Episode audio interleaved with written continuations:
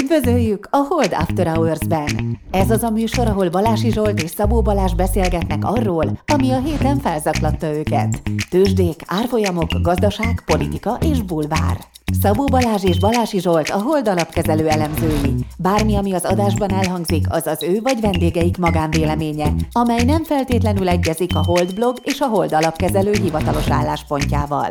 A műsor szórakoztató céllal készült, befektetési döntések alapjául nem kíván szolgálni.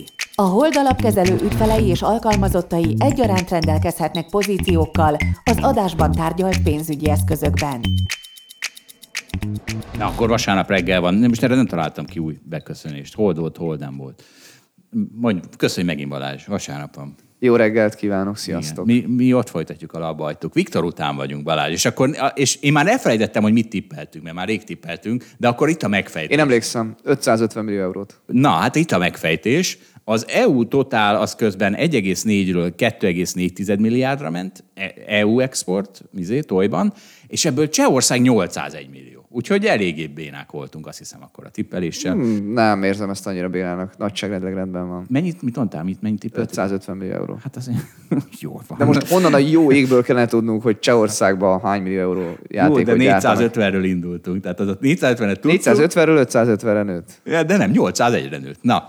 Jó, mindenki döntse, hogy jól tippeltünk-e. Balázs elégedett. Balázs értem 23-as évben nagyvonalú önmagával. Én nem vagyok ilyen nagyvonalú. De a cseheknek gratulálunk. Hát ekkora tojexport. Ennyi játékot gyártani exportra. Hajjajjaj. A második Németország 500 millióval. Agyonverik Németországot. Na, és a Viktorral találtunk még egy mondatot egyébként, egy üzenetet, hogy 2023-ban is keménynek kell lenni, senki ne legyen puha, ez lesz a 23-as üzenetünk. Ezt a forint longgal kapcsolatban tettük össze, hogy 22-ben keményen longoltam a forintot, és 23-ban is keménynek kell lenni. Most épp nem longolom a forintot egyébként.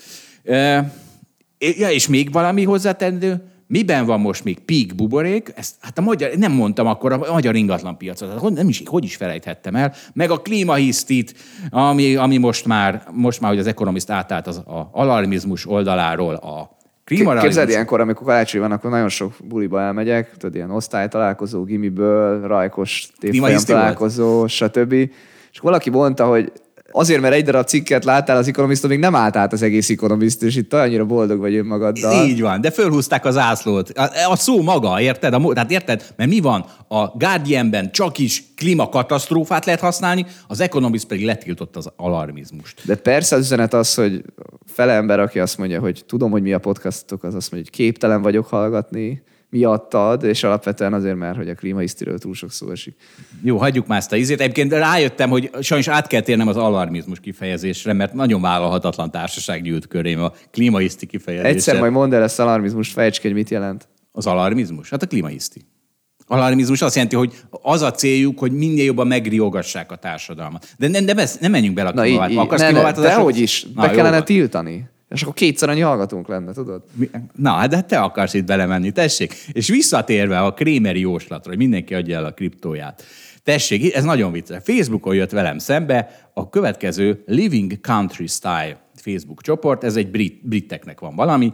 És onnan tudom, a következőt kérdezték, mondj valamit, ami nyilvánvalóan felül van árazva, és mégis veszik még az emberek, és erre The Jive Aces. The Jive Aces az a leghíresebb brit swing zenekar. The Jive Aces hivatalos profilja következőt kommentelte, all forms of crypto. Tehát a kripto minden formája. Tehát érted, egy swing zenekar erre a vidéki kérdésre kriptót, na hát öcsém, ennél kontraindikátor a bitcoin vétel, én nem tudom mi van. Na, érted? Érted a cheesy-ot? Az a baj, hogy azt mondod, hogy ki kell zárni az érzelmeket, de van egy pozitív bitcoin biased. Szembesítelek ezzel. Hát... Ezt így hosszú idő után azért de, már könnyű észrevenni. Jó, de az nem érzelmi. Miért érzelmi? Ez olyan, mint hogy neked van egy pozitív Volkswagen biased. Azért, mert olcsó. Nekem van. Na, hát akkor az nem kell, hogy az érzelmi alapú legyen. Ez hát de ugye én is azt hiszem, hogy nem érzelmi. Mert kiszámolom. Na de csak és? A hülye tőzs, de valamiért nem hajlandó ezt érvényesíteni az árban. Jó, de hát végülis erre épül a Hold alapkezelő, hogy kiszámoljuk ezt. Hát de te a bitcoin nem tudod kiszámolni, az... De hát másból. Hát abból, hogy a Fidelity mit csinál. Ebből tudod kiszámolni, érted? Tehát ezért jobb... Nehezebb ügy, mint a Volkswagen cashflow-ját nézegetni. Ez így van. Itt más dolgokat kell a modelletbe integrálni. Ennyire sokrétű a Hold Alapkezelő. Itt még a vidéki Facebook... A Hold Alapkezelő inkább abban jó szerintem, hogy a cashflow-kat számolgatja, és racionálisan ad a becsléseket. Zsolt egy művészként... Nem csak művész ez. Hát most már tudjuk integrálni a modellünkbe a vidéki brit Facebook csoportok falát is. Hát ilyen modell. Kinek van még ilyen modellje? Kinek van? Na, meg online vagyonkezelése. Na figyelj, Viktor írt egy izét, ezt Viktort még ide, megidézzük még a szellemét Viktor nélkül, mert írt, a Telexen volt ez az elemzők szerint az évcsártya cikk. Viktor szerint az volt, hogy a 12 hónapos DKE, a magyar rövid egyéves kötvények hozama fölment 4%-ról 14%-ra az idén, nem tavaly. És ugye ennek mi a következménye az, hogy a költségvetésnek borzasztóan sokkal több pénzt kell kifizetnie, amikor kibocsát DK-jét. Tehát amikor eladósodik a költségvetés, meg költségvetési hiány van, akkor most már nem 4%-on adósodik el, hanem 14%-on az egyéves kötvények piacán, ami iszonyatos, óriási teher a költségvetésre, tehát ilyen 1000 milliárdos tétel, nem számoltam ki, hogy mennyi, mert ugye ez sok mindentől függ, de ez egy óriási tétel, és Viktor szerint ez egy nagyon fontos üzenet a tavalyi évnek, és azért raktam ezt ide, ehhez mondasz valamit, Balázs, valami okosat? Ez szakma, tudod? Ne kókadozzál. Hát figyelj, az, hogy a kötvényhozamok felmentek, azt azért sokan tudják, de valóban szerintem is ez volt az egyik legfontosabb. Mert de, tudod, jó, de nem azért, mert a Zoom esik, most nem arról van szó, hanem azért, mert a magyar adófizetőnek ez így rohadt drága lesz, és megmondom, hogy ezt miért raktam ide, Viktornak ezt a izéjét, azért, mert sokszor mondom, hogy kormányok nem nagyon tudnak mit csinálni rövid távon egy gazdasággal. Kivéve elkúrni. Na azt annál inkább tudnak. És itt van a egy ábrára raktam, hogy ezt is felrakjuk, a magyar, a lengyel, a cseh és a román egyéves kötvényhozamokat. A másik három az 6 és 7% közt van, a magyar az 14%.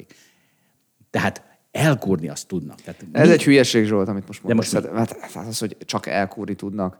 Tehát gondolj már bele, egy gazdaságpolitika elveket közvetít. Mindig lesz, hogy valakinek jó, mindig lesz, hogy valakinek rossz. Jó, de a gazdaságpolitika azért szóljon már a gazdaságról is egy kicsit, jó? Tehát de nincsen, hogy szóljon már a gazdaságról. Hát van 10 millió szereplő Magyarországon. De jó, a 10 millió szereplő... És akkor még a környezetvédelemről nem is beszéltünk, Balázs, az állatokról. A 10 millió ember most 14%-os kamatot fizet a DKJ-ért, miközben, hogyha Lengyelországban élnek, akkor csak 7%-ot fizetne. Azért... De ha nem lenne, nem tudom, rezsicsökkentés, akkor csak 12%-ot fizetne, de egy csomóan azt mondanák, hogy inkább valaki fizessen 14-et, mit tudom én, lehet, hogy majd én leszek, lehet, hogy nem, de legyen rezsicsökkentés. Jó, értem. Balázs most empatizál egy kicsit a kormánnyal, azért valójában szerintem ő sem elégedett ezzel a csártal. Nem vagyok elégedett a 14%-kal, messze menőleg nem. Ez valóban a kudarc, tényleg mindig össze tudjuk hasonlítani magunkat régiós országokkal, csehekkel, lengyelekkel, ahol van saját deviza, és meg tudjuk nézni, hogy ők hol tartanak, hát egészen máshol. Miközben egyébként ők is tudnak támogatásokat adni a rászorulóknak. Csak azt mondom, hogy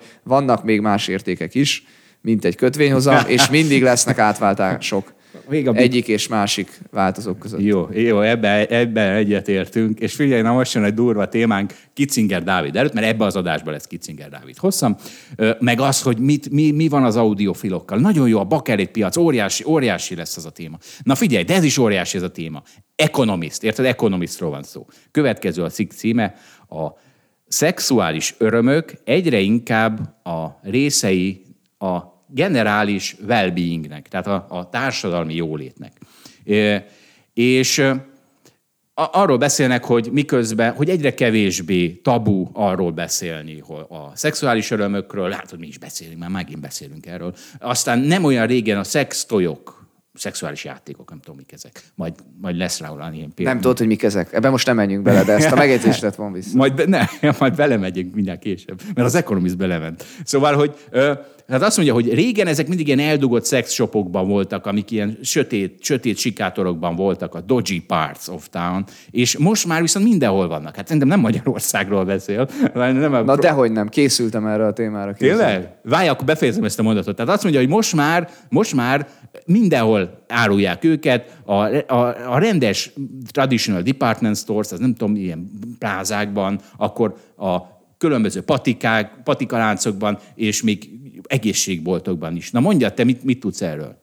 Hát semmi, csak voltunk Zebegényben Orsival egy napot, ott is aludtunk. Zebegényben? Igen. Ott lesz sextoys. És a hotelben volt egy ilyen opció, hogy így be lehetett készíteni, vagy be lehetett kérni előre a szobába dolgokat, Nem tudom, most azt mondta, hogy 8 féle dolgot, én nem néztem, és az egyik az az volt, hogy igen, szexjátékszereket is be lehetett előle kérni. Hogy bekérsz oda szexjátékokat? Igen. Ostort? Nem ostorról volt szó, annál szégyelősebb vagyok, hogy ezt most itt bemondjam. Nem ezt tudta? Csak oda volt írva, hogy szexjátékok, vagy... Oda volt írva a konkrétum is.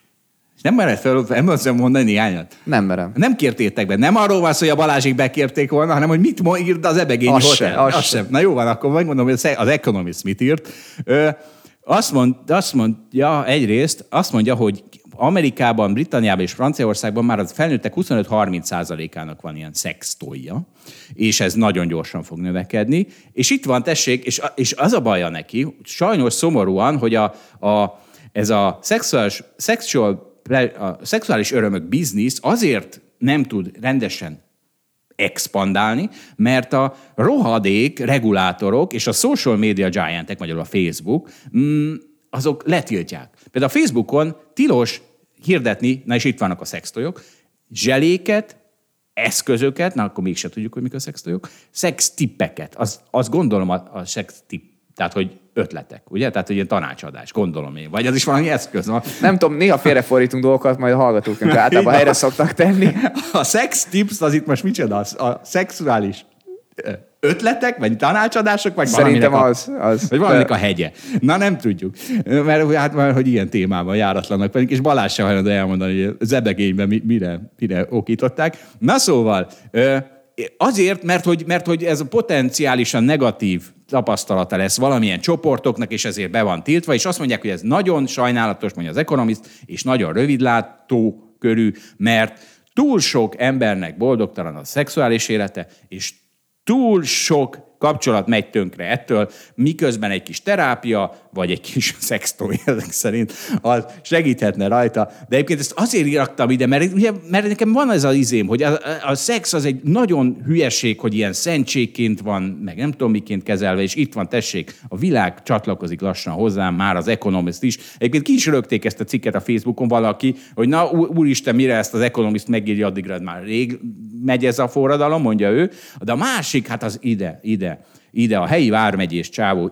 hozzászólt a témához, egészen furcsa, Mike Scaife, küldünk neki pólót, hogy ezt nem szégyeli 2022-ben leírni. Azt mond, mert mi a cikk címe? Még egyszer, a szexuális örömök egyre inkább része a generális well-beingnek. És erre azt mondja, hogy hát a pokolra jutni nekem nem well-beingnek tűnik. Ezt bírta odaírni. A legjobb, igen, a smiley a végén, vagy ahogy kell ezt mondani? Nem, emoji. Emoji, nem? Igen, hogy ilyen ez a összetett kéz, ez a oltalom, vagy nem tudom. De az imádkozás. Amit mások... ezt mindenki tolja most ezt a... De az a peace-ként, tehát az, hogy mindenki... Ja, háború miatt?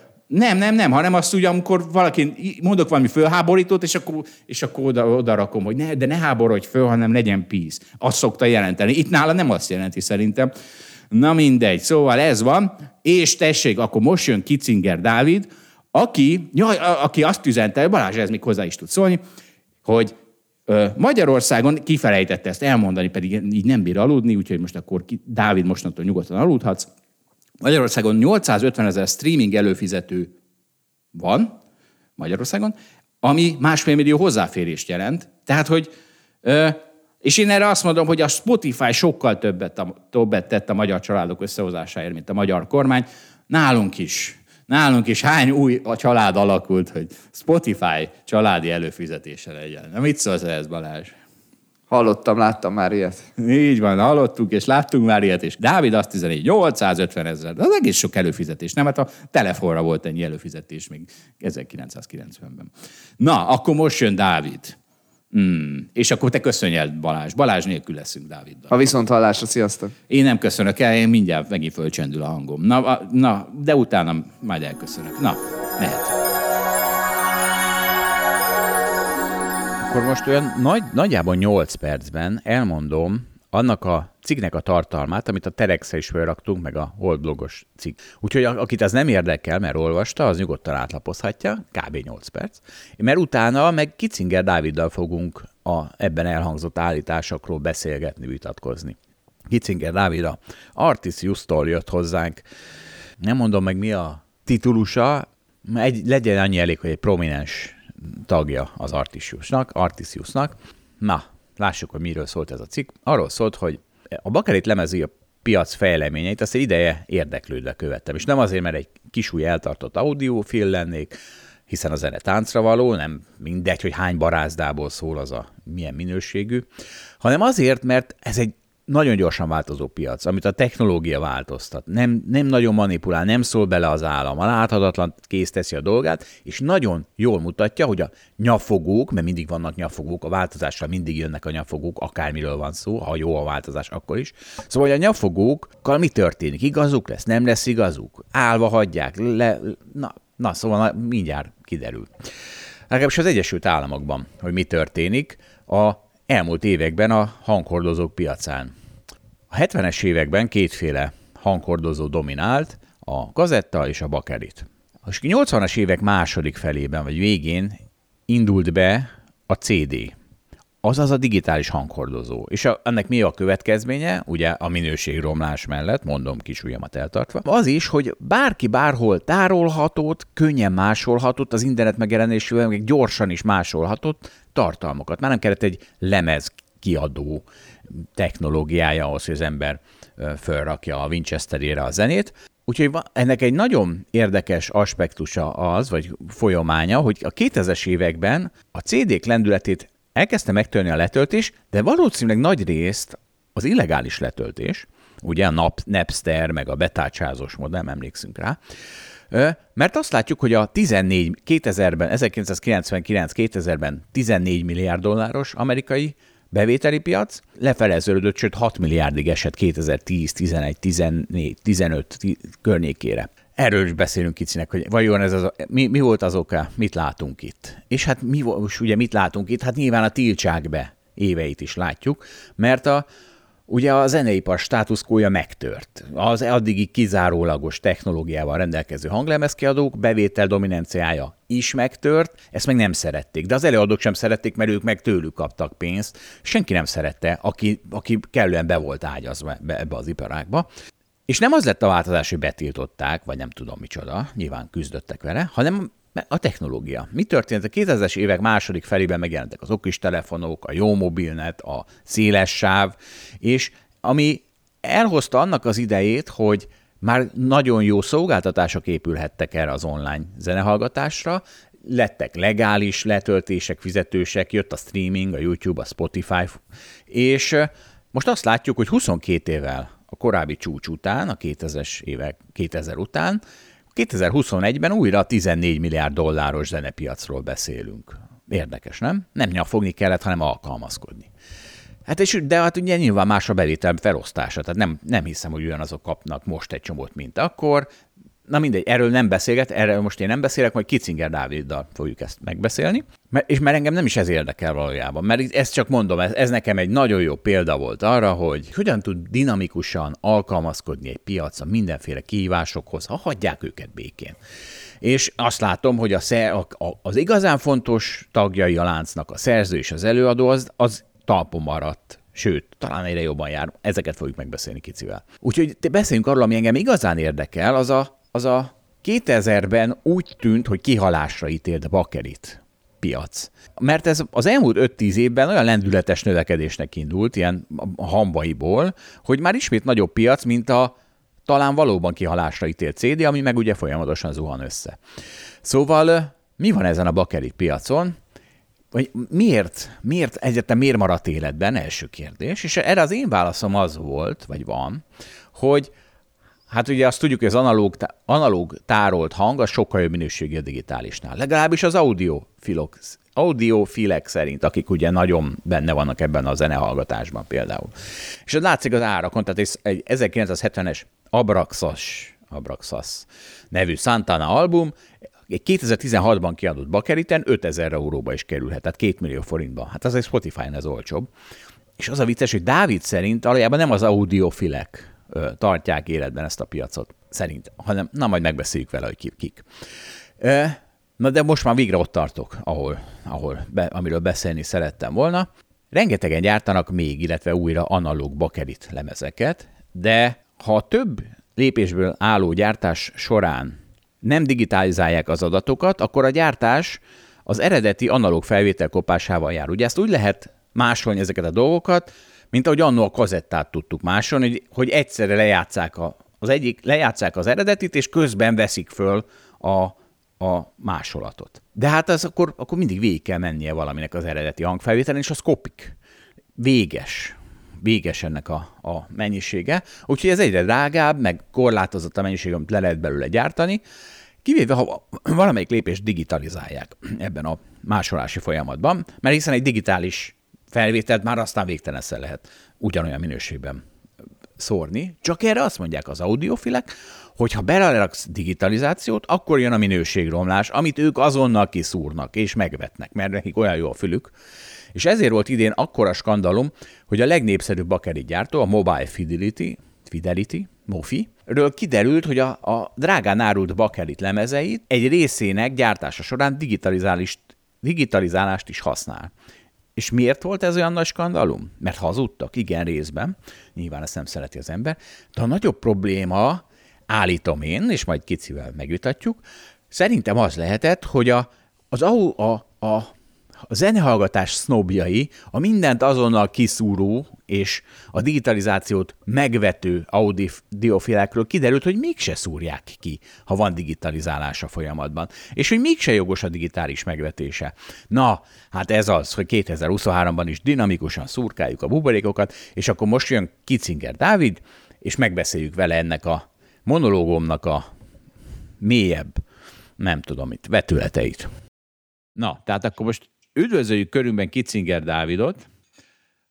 Köszönj, Dávid. Hello. Sziasztok.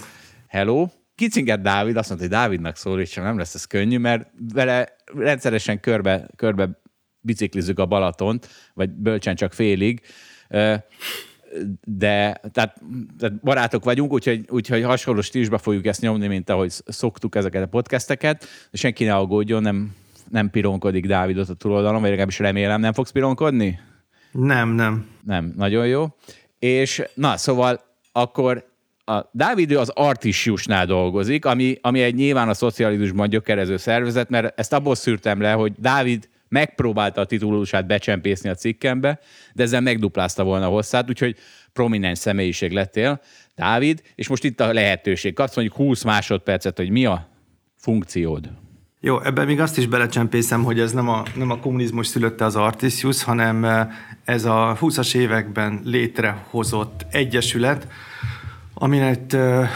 amit a szerzők hoztak létre nyugati minták alapján, hogy a szerzeményeik után a jogdíjhoz jussanak, ezt az 50-es évek közepén államosították, 90-es évek közepén pedig újra egy magánegyesület lett, tehát a szerzők a tulajdonosai ennek az egyesületnek, és különféle monopóliumokkal van megtámogatva a mi tevékenységünk, amit a nemzetközi szerzőjogi egyezmények garantálnak, vagy azon keresztül garantál a mindenkori magyar kormány, tehát ez egy 100 plusz éves intézmény, amiben azért nehéz a neveket változtatni, vagy meghatározni, mert ugye változik, hogy mivel foglalkozunk.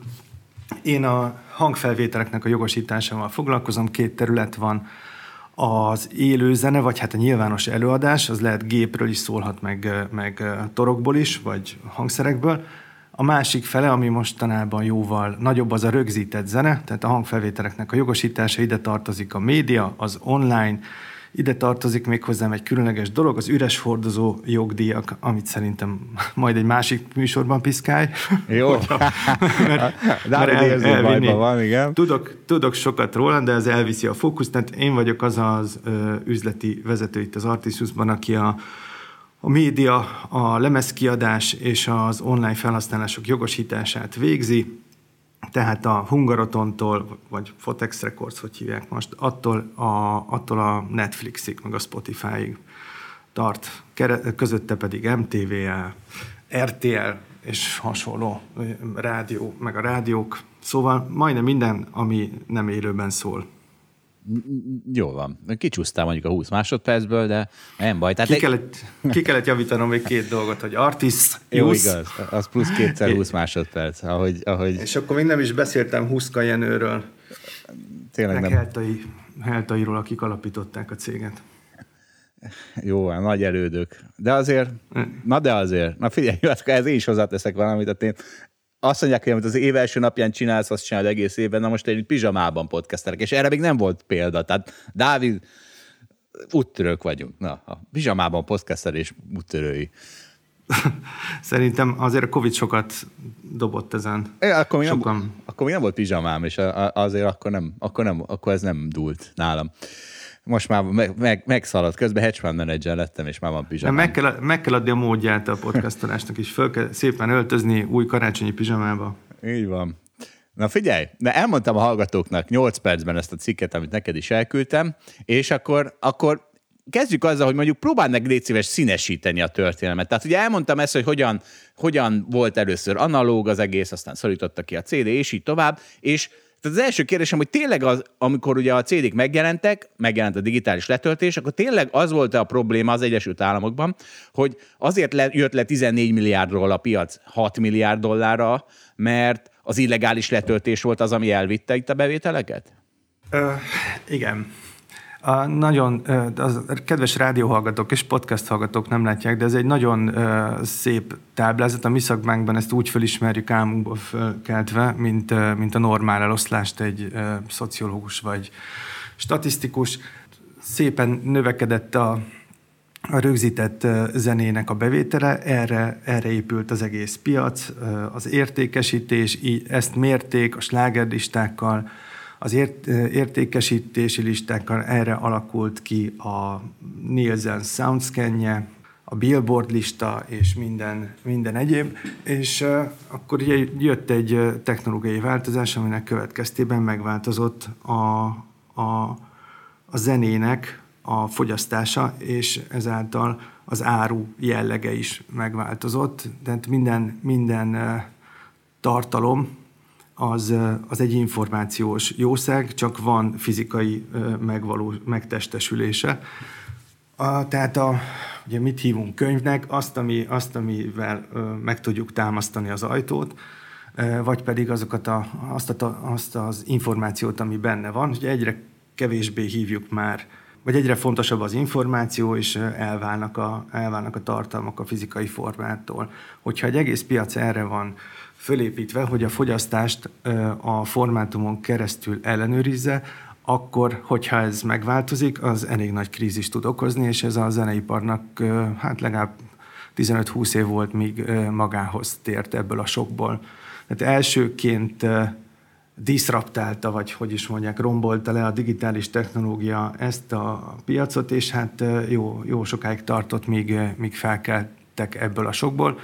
Valóban összezuhantak a bevételek, amik most már azért helyreálltak, de ahhoz kellett egy szemléletváltás, hogy másképpen tekintsünk a zenére, mint termékre, aminek a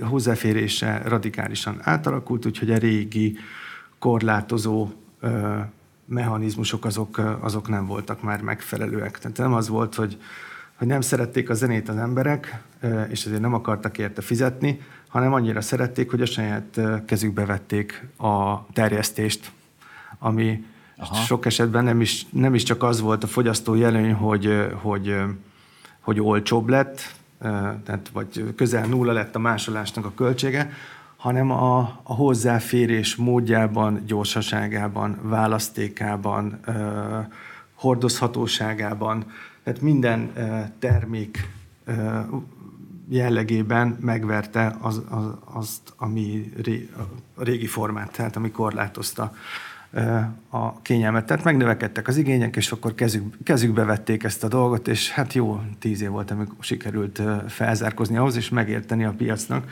hogy mi is az, amit magasra értékelnek a fogyasztók, és hogy hogyan lehet ezt termőre fordítani, és visszavenni a kontrollját a zene terjesztésnek. Jó, de várj, azért ehhez technológiai változások is kellettek, tehát mondjuk a mobiltelefon az sokat segített abban, meg az, hogy jó lett a mobilnet, meg széles sáv lett, tehát nem? Tehát ezek is kellettek ahhoz, hogy az a mai, mert most ezekben az években mi az, ami tarol, nyilván az ilyen Spotify előfizetés, meg stb. Keresztüli zenehallgatás, de ehhez technológia is kellett, tehát ez nem volt elég egy szemléletváltozás, ehhez kellett a technológia is, nem?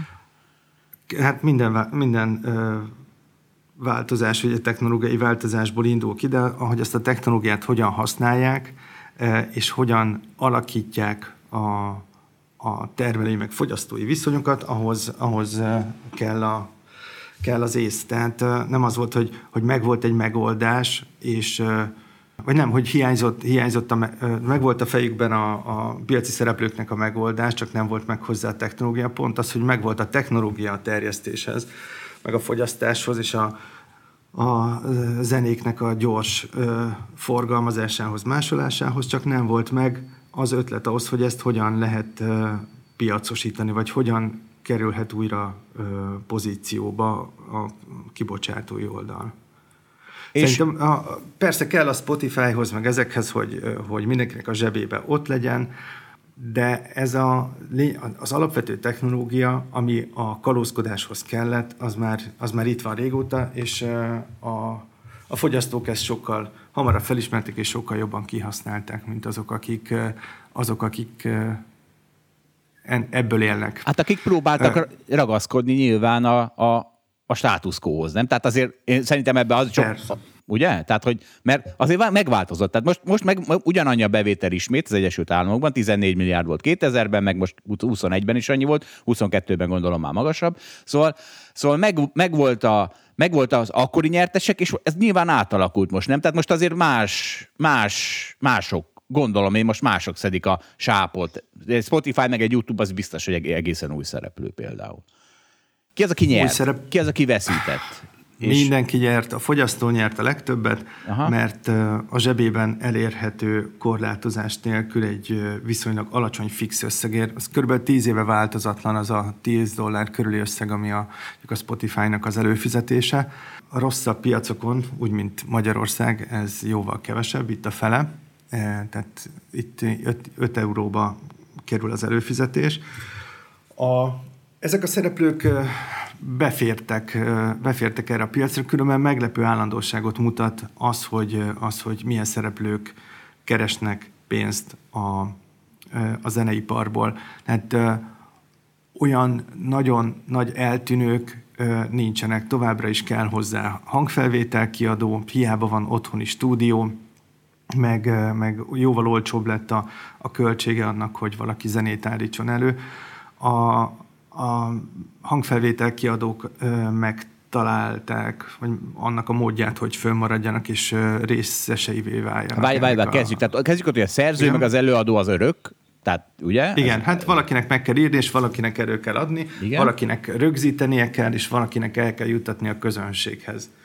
Ugye az, hogy milyen formátumokban megy a zene, ez mondjuk a retailt tette tönkre, tehát lemezboltok, azok már ilyen kuriózumok, tehát a 444 jó helyben benne van a kalóz lemezbolt, ami egy nagyon klassz kis hely a Bródi Sándor utcában, és akkor ott lehet találkozgatni egymással, vagy a Wave-ben, vagy bárhol, de hogy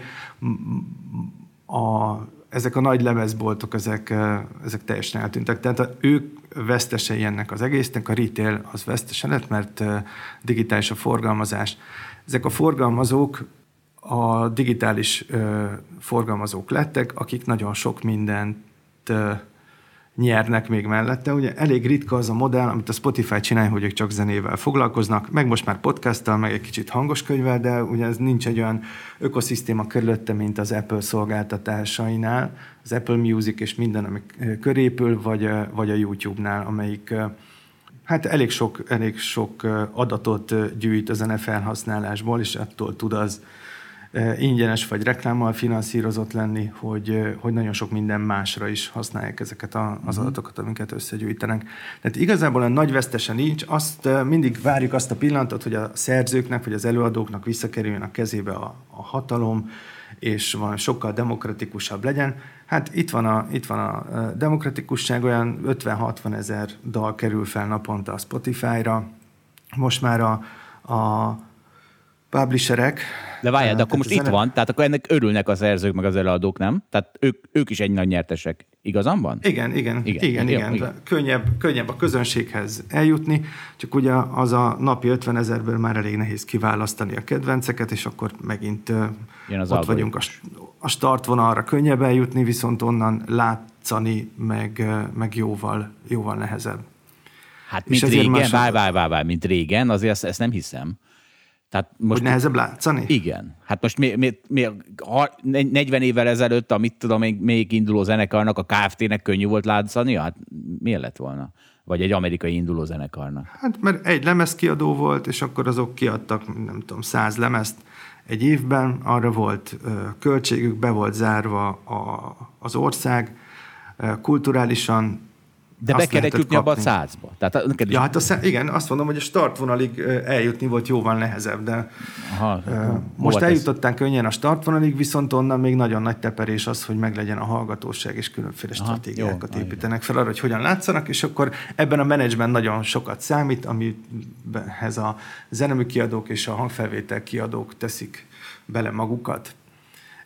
De folynak össze a szerepek, egy új szerep, ami megjelent, az a aggregátor, akik a hangfelvétel kiadók és a streaming platformok között vannak, és biztosítják a jó metaadatokat, amivel befogadják ezeket. Tehát az gyakorlatilag logisztikát biztosítanak ahhoz, hogy akkor jó minőségben, jó adatokkal megjelenhess bárhol. Igen. És ezek egyre nagyobbra nőnek. De azért kicsit, tehát a demokrácia az, hogy mennyit kell teperni, ugye azt mondod a rajtvonal után, de azért az is demokratikusabb, nem? Tehát, hogyha te ügyes, nem tudom. Mi az érzés? Mi a te érzésed? Vagy a zenészek érzése? A zenészek érzését annyira nem ismerem, vagy hát de valamennyire igen. Hát lefoglalja őket a küzdelem, a napi betevért, meg a láthatóságért. Iszonyú sok adatot is kapnak vissza a saját tevékenységükről. Valaki megvette egy lemezt régen, ezt nem lehetett tudni, hogy mi történt. Most ezek a streaming szolgáltatók a fogyasztást folyamatosan elemzik, és a fogyasztás körülményeire is építenek.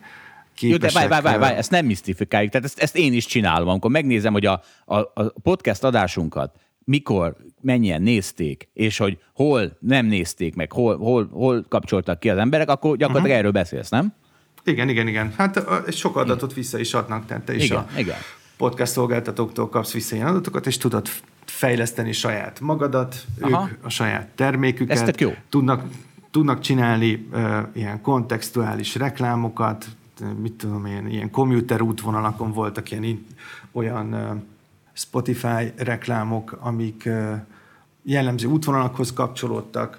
Szóval egyre gazdagabb ez a világ. Azt nem mondom, hogy mindenki sokkal boldogabb benne, mert sok adat az feszültséget is szül. Túl sok mindennel kell foglalkoznia már valakinek, hogyha egyedül akar talpon maradni, ezért válasz magának mindenki hangfelvétel kiadót, menedzsmentet, vagy olyan szereplőket, akik képesek szervezni az életet, hogy a zenével tudjanak törődni, és nem önellátó módon megcsinálni mindent. Elég jellemző, hogy most nem jutnak, próbálom felidézni az adatokat, de elég kemények, hogy a harmadát a Spotify-on lévő számoknak egyszer sem játszották még le. Az előadók 90%-ának havi 1000 hallgató alatt van a közönsége. Úgyhogy ez egy nagyon, nagyon kemény piramis, kevesen vannak a csúcsán, még úgy is, hogy az ajánlórendszerekkel igyekeznek a fogyasztást széthúzni, hogy minél több felé menjen el. Ugye az, aki meg a tetején van, az meg igyekszik úgy csinálni, hogy ne menjen szét ez a fogyasztás, hanem ők maradjanak a tetején, és úgy megismerni az ajánlórendszereket, hogy abból profitáljanak. De hát vannak kiskapuk, lehet ebben ügyesnek lenni, meg lehet találni a megfelelő technológiákat ahhoz, hogy az ember láthatóvá váljon, csak nagyon sok. Tehát ez data scientist-et igényel, meg mindenfélét. Szóval nagyon, nagyon kemény világ ez, hogyha valaki adatokra akarja építeni a karrierjét, és most már azért nem elég csak jó zenét csinálni. Jaj, de most ezt megint, én nem vagyok hajlandó ezzel lezárni ezt a témát, hogy ez régen se volt elég csak jó zenét csinálni. Ez nem hiszem el, hogy régen csináltál egy jó zenét, és akkor világhírű lettél, ugye? Tehát, nem, jobba kell tenni az Erdős Péterrel. Pontosan.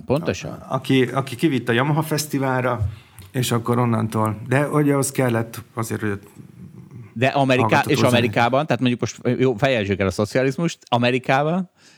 Hát Amerikában sosem volt elég csak jó zenét csinálni. Hát ez az. Szerintem, na jó, oké, köszönöm, ezt akartam.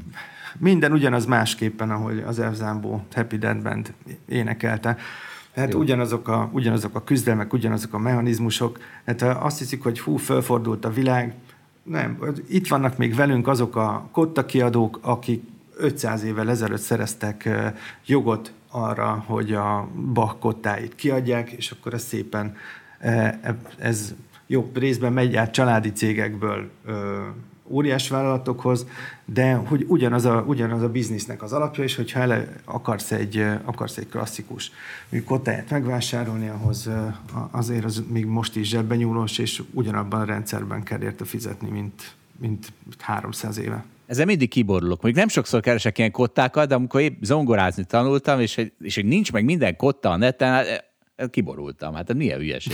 Hát már legalább, hát figyelj, még a 1920-as zenék is már kezdik elveszíteni a jogvédettségüket, ugye? Valami, nem tudom, hány év, amíg lejárnak ezek, mondjuk 100. De... Igen, a grafikus megjelenítés az egy kicsit más, de ebben most... Jó, oké, nem megyünk bele, és énekelni se fogunk. És tehát akkor azért a 2010-es években ott azért voltak kétségbeesett arcok, nem? Amikor lefelezett ez a piac. Tehát abból tudsz valami magyar sztorit, hogy az Artisjus volt az, aki lelki segélyszolgálatot adott a nem tudom kinek, a Bélának, akinek a... Mondj valamit. Hát én a 10-es évek elején kerültem ide. Ájjajjaj. Úgyhogy viszonylag későn gyűrűzött be Magyarországra ez a válság, és nagyon sokáig ment az, hogy tehát megoldódik, és utána meg az lett,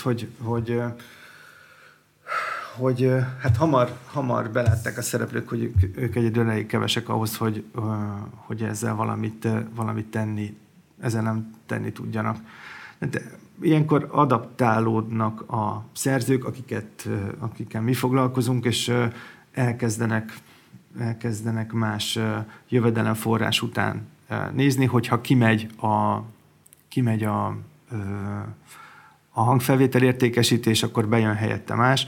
Magyarországon elég jó alapjai voltak az üres hordozó jogdíjnak, amit gyakorlatilag az, hogy ha megveszel egy lemezt, akkor azt hallgathatod, de elvég nem másolhatod át semmire. Tehát a másolás, amikor elterjed, akkor az bizonyos eszközökön terjed el, kezdve először a üres CD-től, mostanában a mobiltelefonig. És ez az üres hordozóként használt eszközöknek a forgalma, az folyamatosan növekedett, és azért így tudták valamennyire pótolni a bevételeiket a magánmásolásból, mert ott volt egy olyan értéktöbblet, ami az eszközök és a médiumoknak a termelőinél csapódott le, tehát hogy nyilván tehát nem az anyagárat veszed meg egy üres CD-ben, meg ilyeneket, hanem azt, hogy mire lehet használni az alapján. De... tudtad beárazni, és akkor ebből meg lecsípett magának a szerzői társadalom, amivel csökkentette a kárát. Igen, szóval ebben nem menjünk bele, de ezt még a pendrive-on is lecsípitek, de talán még a Winchester-en is, meg a most már mobiltelefonomon is lecsípitek, az lehet? Igen. Jézus, tehát várj, megértsék a hallgatók, tehát ha valaki vesz egy mobiltelefont, akkor egy kicsit fizet az Artisjusnak, aki meg aztán majd továbbítja a zenészeknek, azért, mert potenciálisan te azon zenét fogsz tárolni, és akkor ezt a jogdíjat megfizetetik, ugye? Ezt jól raktam össze?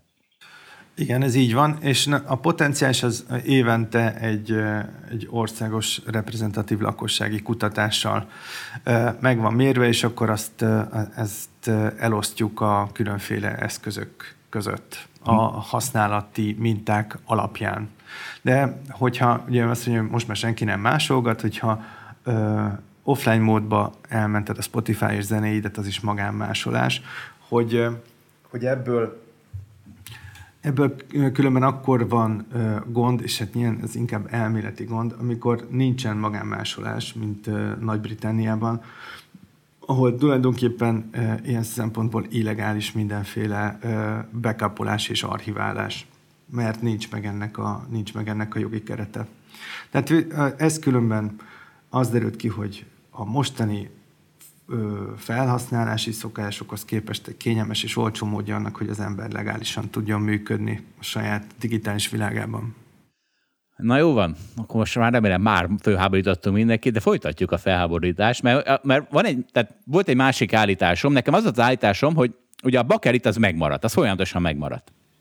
És én szerintem azért, mert a audiofilok azok csak bakeliten voltak hajlandók zenét hallgatni, még a teljes digitalizálás korában is, amikor a CD már szinte teljesen kiszorítani látszott, és most ráadásul nagyon vissza is jött, és most már 2021-ben több bakelitet adtak el ismét, mint CD-t az Egyesült Államokban, tehát több volt belőle a bevétel. És ugye erre az én magyarázatom, de nem az én magyarázatom, ahány cikket olvasok, tessék, itt van, awful sounding record that lacks all dynamics. Tehát, hogy a digitális az egy borzalmasan hangzó felvétel, ami minden dinamikát nélkülöz. A másik is. A analóg az dinamikusabb, nyíltabb, és kevésbé téglafalas. Tehát én ilyen borkostoló szavakat hallok, ugye? Tehát, hogy ő kiérzi a gyümölcsös ízt a nem tudom mi mögött, és én azt hiszem, hogy ezt tartott a életben, de erre neked van egy alternatív magyarázatod. Hát az a piac különben 21-ben olyan 3 milliárd dollár körül volt, ami a bakelit is, meg a CD is.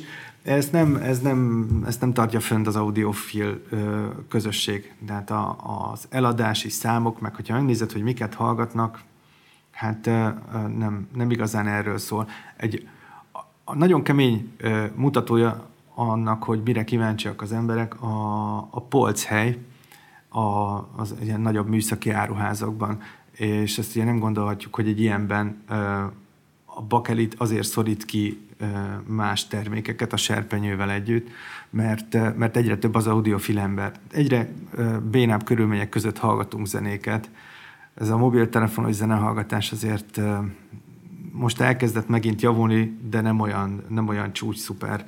Ezek a hordozható, aktív hangfalak, ezek is elég fura megoldásukat szülnek. Hát igazából nem azt látja a piac mögötte, hogy az audiofilokat kell megcélozni, mert ez egy szűk, nagyon stabil, régen is létező csoport volt, hanem ez a tárgyhoz való kötődés, amit te mindig kinevetsz, azt hajtja föl ezt a piacot, hogy abban az időben, amikor a zene elveszti a tárgyasult formáit, úgy nagyon nehéz kimutatni a kötődésedet. Tehát fölment a pólóknak a forgalma, elrakják az emberek a koncertjegyeiket, de a kötődést azt tárgyak birtoklásával is szeretnék kimutatni. Ugye, van egy friss kutatás, ami szerint a lemezvásárlók 52%-a nem hallgatja meg minden vásárolt bakelit lemezét. És a lemezvásárlók 10%-ának nincs is lemezjátszója.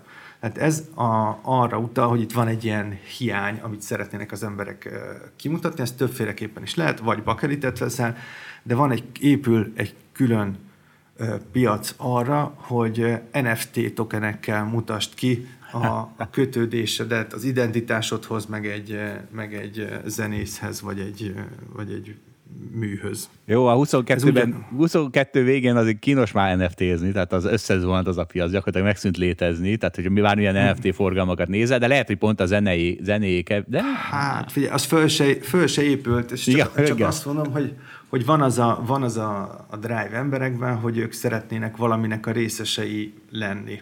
Tehát úgy várjál, most megfogalmazom úgy, hogy hogy gúnyolódhassak rajta, tehát nem szeretnék tehát nekik nem elég az, hogy ő hallgatja, nem tudom kit, Bruce Springsteen-t, hanem szeretné, hogy mások lássák, hogy ő hallgatja. Tehát, hogy ez gyakorlatilag fontosabb is neki. Hát nem, azt nem tudjuk, hogy nem tudható, hogy fontosabb, és szerintem ez a kommunikáció inkább saját magának szól. Tehát, hogyha valaki fölépíti a saját identitását, és gondozza, akkor az ahhoz hozzájár, van akinek az illatgyertje tartozik, van akinek pedig egy könyvespolcra lapjával kirakott Bruce Springsteen lemezt. Vannak lemezgyűjtő barátaim, akiknek van egy lemez, egész falas lemezgyűjteményük, és ott azt csinálják, hogy amit éppen szeretnek, meg többet hallgatnak, az ki van fordítva lapjával. És ez egy ilyen naplója az életüknek, amivel mindenki igyekszik berendezni az életét, hogy most tényleg valaki habfürdőbe rendezi be, illatgyertyával, nem tudom én, képekkel vagy lemezekkel, az mégis teljesen mindegy. És ettől még szerintem nem hülyék, és a szerzők nevében köszönjük, hogy ilyen módon is hajlandóak megvásárolni 20-25 eurós lemezeket, ahelyett, hogy ennek a felét, negyedét költenék csak streaming előfizetésre, de streaming előfizetésük is van emellett. Különben a képregényes szubkultúrában van, a gyűjtői szubkultúrában megy az, hogy megveszel egy képregényt lefóliázva, és odaadják digitalizálva mellé a képregényt. Hogy ne kelljen kibontani. Ne kelljen hajtogatni, meg gyűrögetni, hanem az ott megvan, néha megsimogatod, leporolod, átnézed, aztán nézed digitálisan a képregényt. Jó van. A gyűjtők az nehéz műfaj, de valahogy mindannyian gyűjtők vagyunk most, hogy tárgyat, élményt, vagy mit gyűjtünk, az teljesen mindegy, de szerintem anélkül, hogy valaki így berendez az életét, nem lehet élni. És szerintem a zene az tökéletesen alkalmas erre. Kici az, mint hallatszik, jóval empatikusabb, mint én, szociológus is egyben, nem tudom, hogy ez akkor szakmai ártalom, vagy ez... Hát most dolgozom azon, hogy megértsem ezeket a figuránkat, meg én dolgoztam korábbi melomban, csináltam ilyen gyűjtői archívumot gramofonlemez gyűjtőknek, és azért ott sok mindent megtudtam arról, hogy ez hogyan működik, meg ennek azért van tényleg szociológiai irodalma is, és hát most meg dolgozom a doktori disszertációmon, ami érint szintén hasonló témákat. Na jó van, figyelj, lassan rákanyarulunk a végére, de itt még ebbe a birtoklásba azért szembe jött egy cikk az Economistból, és ez nagyon jól jön ehhez, mert hogy mi a különbség Európában, meg Amerikában, sőt Britanniában, meg Amerikában, akkor az, hogy az ember mit lát bele a koncertjegybe. Ugye nekem életem egyik nagy dilemmája, nem tudom milyen, megoldhatatlan problémája, és föl szoktam tenni ügyvéd barátaimnak a kérdést, és nem nagyon tudnak rá válaszolni, hogy a jegyüzérkedés az hogy a francba lehet tiltani, hiszen az micsoda, megvettem valamit, ami az enyém, és aztán ha tudom, akkor és akarom, akkor eladom drágában, vagy eladom annyira, mennyire tudom. Tehát hogy ebbe hogy lehet belekötni? Hát veszek egy autót, az enyém, használom, aztán eladom használtan, hát hogyha 4-szer annyira adom el, mint vettem, akkor mi van? És ez egy létező probléma, tehát az Amerikában ott ez a hozzáállás, és amit most én elmondtam a jegyhez, hogy az az én birtokom, és akkor miért nem adhatnám el sokkal drágában, mert és a másik hozzáállás pedig az, hogy a jegy az nem a te birtokod, az te csak megvetted a jogot arra, hogy részt vegyél a koncertem, és igazából nem tudom hogy ez nem nagyon látom, tehát majd remélem te látod, hogy mi a konnexió, de hogy lesz ebből érve az én ellenem, de a lényeg az, hogy a digitális jegyek, azok ugye eltüntetik ezt a jegyüzérkedést, meg eltüntetik azt, hogy te drágában tovább tud adni, és Amerikában ezt nem is szeretik, ott továbbra is jegyként szeretnék megkapni a jegyet, míg például Európában, vagy Britanniában ott sokkal inkább, sőt, vicces, mert most már az előadók kezébe átkerült a jegyüzérkedés, mert ők csinálják azt, hogy ezeken a különböző online platformokon, hogy gyakorlatilag lehet licitálni, és akkor vannak a $100 jegyek, de aztán néhány az $5000 fog elkelni, és nem a jegyüzér kapja az 5000-et, hanem ugyanúgy az előadó. Mi van ezzel, Kici? A jegyüzéreket gyűlölöd-e? Én nem gyűlölöm a jegyüzéreket, vagy akkor gyűlölöm, hogyha van lehetőségük arra, hogy fölvásárolják a jegyeket. Az, hogy én adtam már el jegyet, a sajátomat, de olyat még nem csináltam, hogy megvettem 200 jegyet, és eladtam. Tehát a hozzáférés, a vásárlás korlátozásával azért elég sok mindent meg lehet ebből oldani. Tehát korlátozzák azt, hogy hány darabot lehet megvenni. Persze biztosan vannak erre már klikfarmok Kambodzsában, akik különféle címekről megvesznek nagyon sok jegyet. Ugye a jegyüzérkedés problémája azok tényleg elveszik ugye a szerzők azok az élő koncertek bevételéből kapnak jutalékot, és ugye ez az érték többlet, amit a jegyüzérek megszereznek, és számukra is láthatatlan, de nem tudom, Magyarországon azért ez nem nagy probléma, tehát tapasztalatilag ilyen még nem. Én arra nem hallottam, hogy ebből valami nagy gond lett volna, amúgy is kevesebbet járnak az emberek koncertre a Covid óta, ugyanakkor többet költenek rá, mert eléggé megdrágult.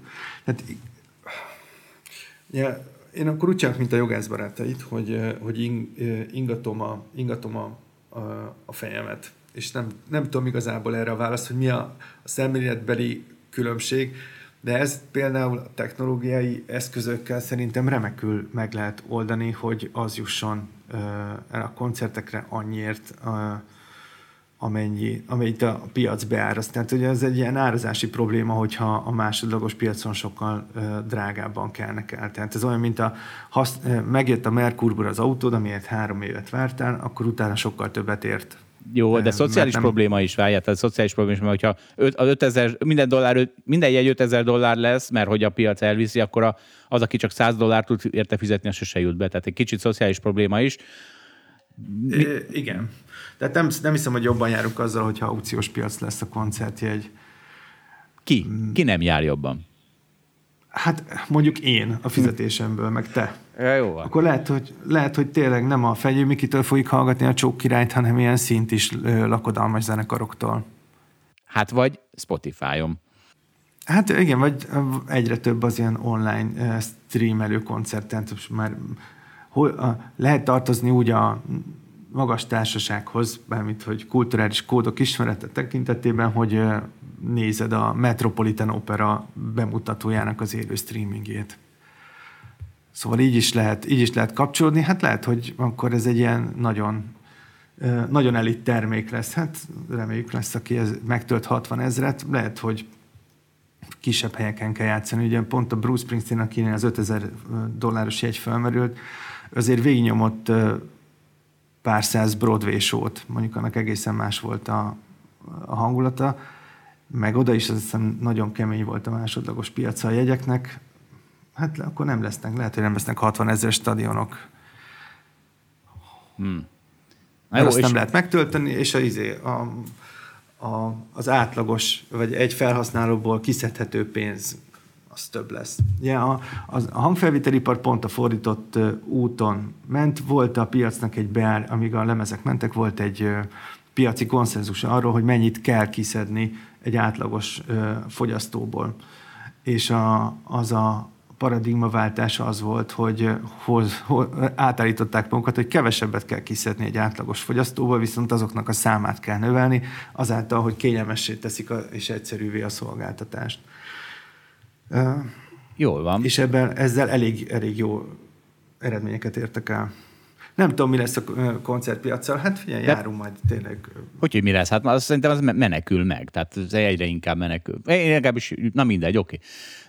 Nem aggódok amiatt. Figyelj, azt mondd meg még, mert még nem toltalak be eléggé a sznobokat védő pozícióba. Tehát volt ez a Mofi botrány, hogy egy analóg lemezkiadó mégis használ digitális izét, és ezt nem szúrták ki ugye a sznobok. És na most szerinted is itt mi volt a probléma, vagy a nagyobb probléma, hogy hazudtak, vagy tényleg ez egy óriási arculcsapás volt az izé? Ismersz-e ilyen audiofil embert, aki azt mondta, hogy úristen, felfordult velem a világ, mert mégse ismerem fel, ha digitális lépcső van az analóg lemezem felvételében?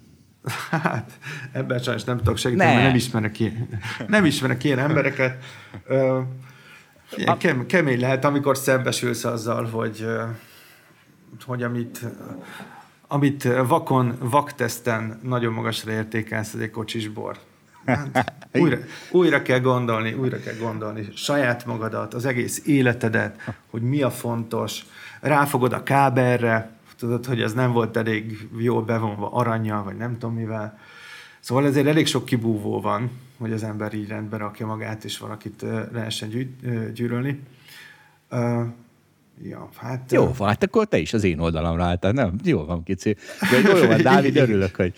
Kicsit több konfliktus jobb lett volna, igaz? Nem baj, jó lesz ez így is. Azt is szeretem, hogyha néha valaki véletlenül egyetért velem, és akkor nem... Körbe simogatjuk egymást. Így van, az is, annak is megvan az előnye. Így év első napján, tudod, amit az évben csinálsz.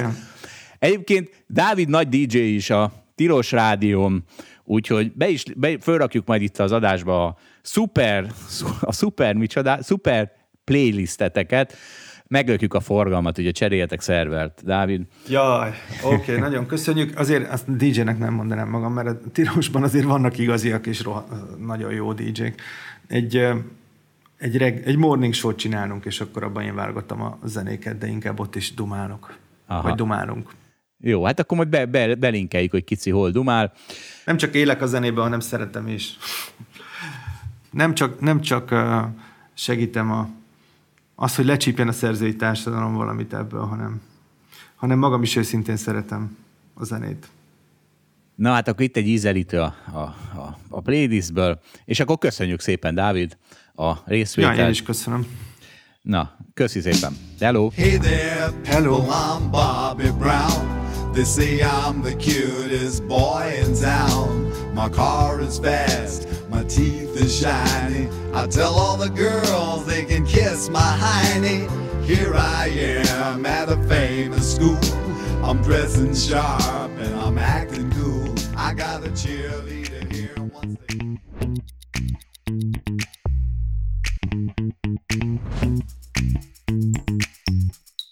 Köszönjük, hogy velünk tartott a Hold After Hours mai részében. Ha tetszett a műsor, kérjük értékeljen minket, és iratkozzon fel csatornánkra, hogy azonnal értesüljön legfrissebb epizódjainkról. Az adással kapcsolatos részleteket és az említett cikkeket, ábrákat keresse a Hold blogon. Ez volt a Hold After Hours. Tartson velünk a következő adásban is!